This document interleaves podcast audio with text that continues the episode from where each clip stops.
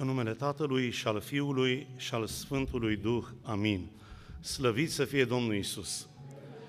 Iubiți credincioși, iubiți frați, iubite surori, dragi ascultători ai Cuvântului lui Dumnezeu, mă bucur nespus să fim din nou împreună în casa lui Dumnezeu, chiar dacă Dumnezeu pe unii din noi a trebuit să ne treacă printr-un cuptor de suferință, pentru că întotdeauna Dumnezeu are un plan cu fiecare om. Mă doare sufletul că știu că foarte mulți din satul nostru sunt bonlavi și mai ales de această boală care e atât de urâtă și vă sfătuiesc cât puteți, păziți-vă și țineți-vă departe, că nu e de glumit. Nu ascultați toate prostiile pe la televiziuni, pe la tot felul de oameni dintre ăștia de nimic care aruncă tot felul de vorbe. E boală grea, să știți. Și cine a trecut pe acolo știe despre ce vorbește și ce...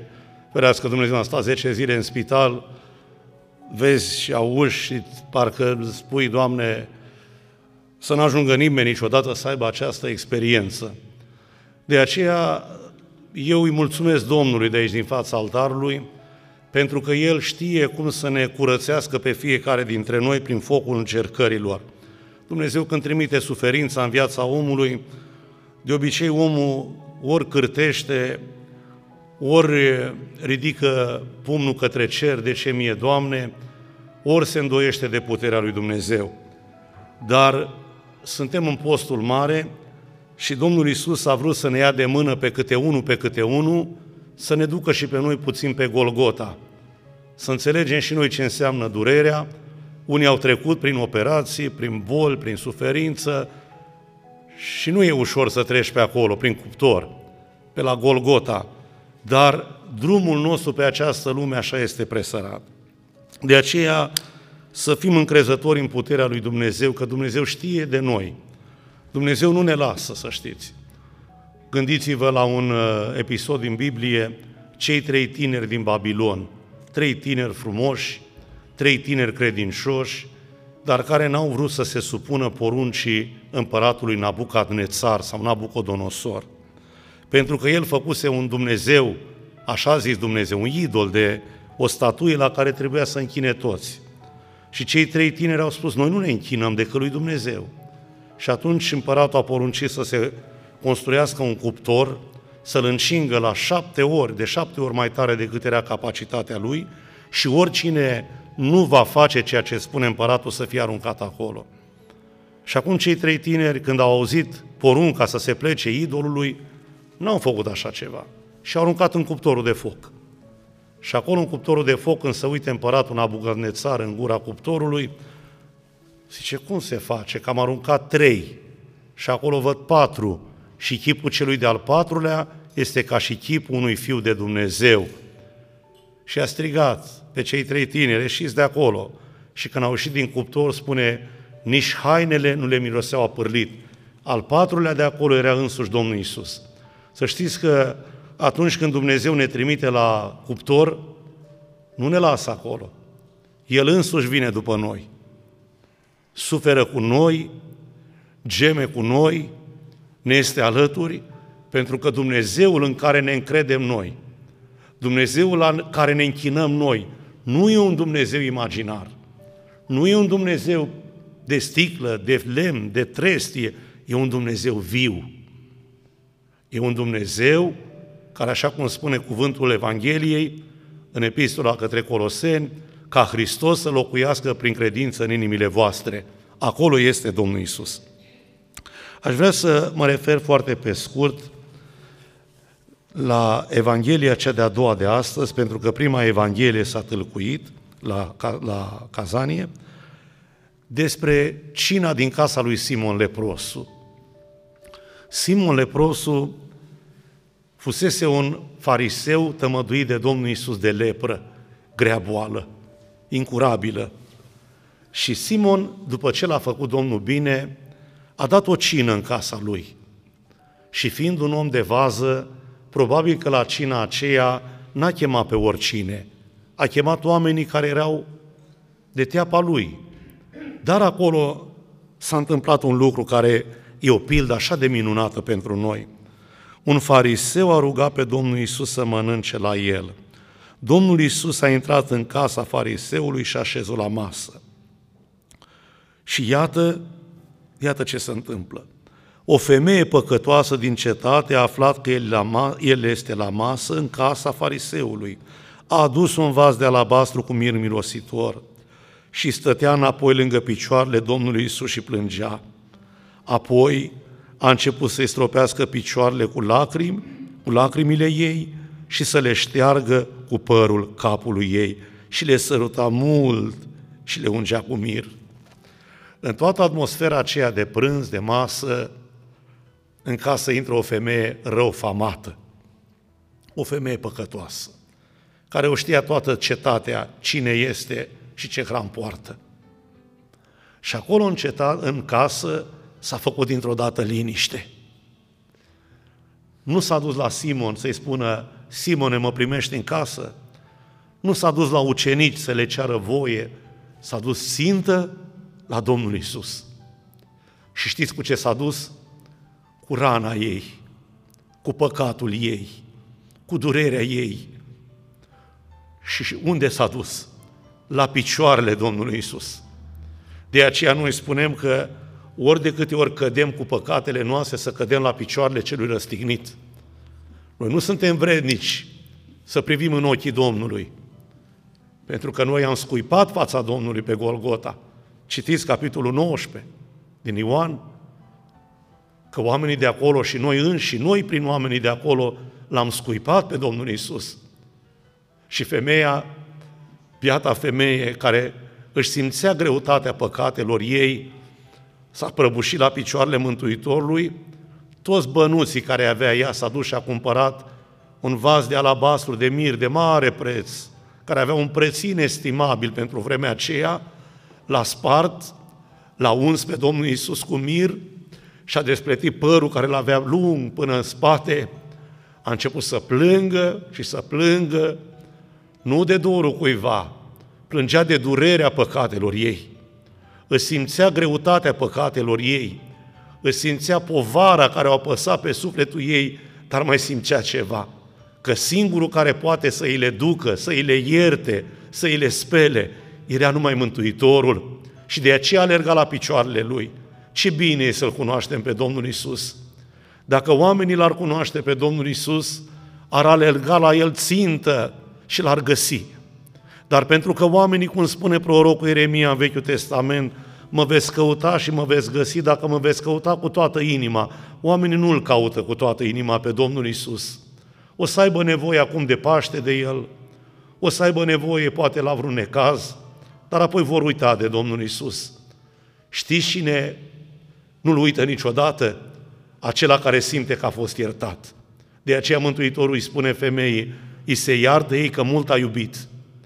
Numai iubirea este aceea care poate să ierte mult. Cine are o inimă strâmtă, nu-L poate iubi pe Domnul Isus cu adevărat, pentru că e inima lui rea. Zice în Psalmul 58, cei răi sunt stricați încă din pântecele mamei lor. Omul cu inimă rea, cum zice Evrei, capitolul 3, zice, să nimeni să n-aibă o inimă rea și deznădăjduită, care să-l despartă de Dumnezeu cel viu.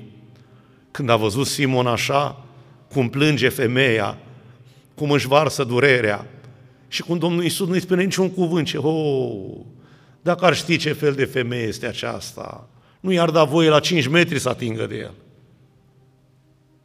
Pentru că e o femeie păcătoasă. Ce ne învață Domnul? Că Domnul nu este rușine cu noi. Nu ne este rușine cu Domnul de multe ori să facem o cruce sau să mărturisim credința creștină sau să spunem că suntem ostași ai Domnului. Domnul Iisus nu i-a fost rușine cu o femeie păcătoasă, cu o desfrânată să-l atingă. Nu i-a fost rușine că un tâlhar l-a strigat pe nume, pomenește-mă, Doamne. Nu, pentru că Domnul Iisus iubește mult și spune, cine iubește mult, acelui îi se iartă mult. Și Domnul îi spune, Simone, am să spun un cuvânt. Vedeți, de multe ori noi avem unitățile noastre de măsură strinte. Noi judecăm oamenii după înfățișare. Dumnezeu judecă după dreptate. Noi judecăm după ceea ce vedem noi, după ceea ce știm noi. Domnul Isus judecă după ceea ce știe că e în inima omului. Și a spus, uite, am venit în casa ta, Simone. Da, Doamne, te-am primit că m-ai făcut bine. Eram dator, dar nu din iubire, nu iubea pe Domnul Isus. El îl chemase pe Domnul Isus într-un fel să se recompenseze. M-ai făcut bine, îți dau o cină și cu asta mă încheia socotelele. Cu Dumnezeu nu se încheie socotelele așa. Legătura noastră cu Dumnezeu este una de iubire. Legătura noastră cu Domnul Isus trebuie să fie una de viață, în care Domnul Isus nu trebuie să fim niște sluji nevrednice, care ne-a făcut și nouă un bine și atunci, da, Doamne, ți întorci și o binele. Nu așa. Am intrat în casa ta, Simone, și în Orient era obiceiul când îți intra un oaspete de vază să te duci să iei ligheanul cu apă, să-i speli, speli mâinile, pentru că acolo în Orient se mergea cu sandale prin praf, să-i speli picioarele, să ungi fruntea cu mir mirositor. Toate lucrurile acestea, Simon a crezut că Domnul Isus nu are nevoie sau că nu îi se datorează așa ceva. Spune, tu n-ai făcut treaba asta, dar femeia aceasta de când am intrat nu încetează, nu cu apă, ci cu lacrimi să-mi spele picioarele mele. Tu nu mi-ai dat mir, mirul sunt faptele noastre bune. Și mă gândesc, Doamne Iisuse, când ne apropiem de Tine, cum ne apropiem noi, Doamne? Cu mândrie, cu ură, cu lucruri rele. Cum vrem noi să ne primească Domnul Iisus dacă nu ne apropiem ca femeia aceasta? Nu trebuie să vărsăm lacrimi de crocodil. Nu trebuie să încercăm să ne sforțăm să facem niște lucruri care nu sunt în inima noastră, ci trebuie, cum spune fratele Traian, întâi să fim și apoi să facem. Întâi să fim oameni credincioși, întâi să-L avem pe Domnul Isus în inima noastră și apoi să vorbim despre El. Și acum se întoarce spre femeie. Femeia, vă dați seama, a fost pusă la zid aproape. Omul ăsta o considera o, o femeie lepădată, o femeie răufamată. Și spune, mi-a intrat în casă o ticăloasă. Și Domnul Iisus o primește ca pe sora lui. Și Mântuitorul îi spune, ți se iartă păcatele tale, du-te în pace, credința ta te-a tămăduit, credința ta te-a izbăvit. Cât de mult însemnează pentru noi să avem o credință adevărată în Domnul Isus. Știți când se vede credința, fraților? La necas.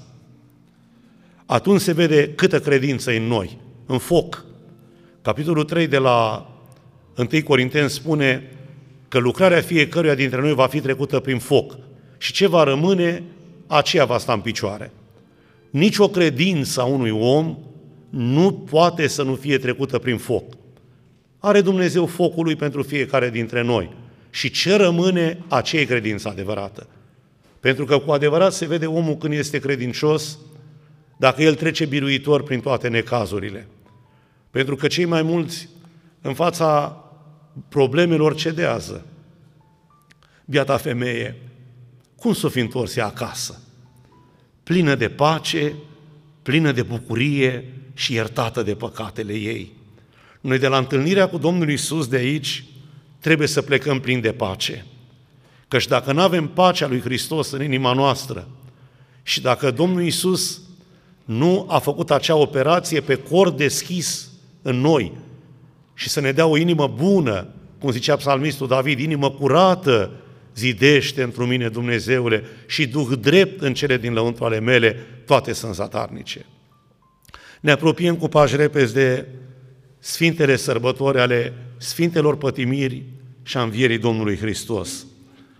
Postul acesta a fost un post mai greu, cu încercări, Poate unii n-au putut posti din diferite... Eu însă n-am mai putut posti și îmi cer iertare. Prin boala în care a trecut a trebuit să mănânc. Dar fiecare dintre noi să ne pregătim ca să-L primim pe Domnul Isus cu bucurie. Ă, mă scuzați că am tot auzit o felul de discuții că unii s-ar fi infectat de aici de la Sfânta Împărtășanie sau de la... Să nu mai vină atunci. Cine nu are credință, să nu vină. Noi nu putem să oprim Sfintele Taine.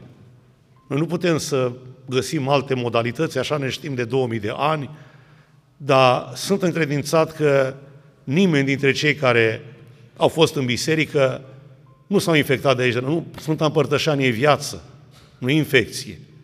E o nebunie să gândește așa. Dar dacă unii au îndoieli, eu nu pot să oblig pe nimeni să vină în fața Sfântului Potir și nu voi încerca să găsesc alte modalități vezi, Doamne, ce să facem acum? Să schimbăm toată slujba, să schimbăm toată rânduiala ca să ajungem la alte nebunii. De aceea să ne pregătim să primim trupul și sângele Domnului Hristos.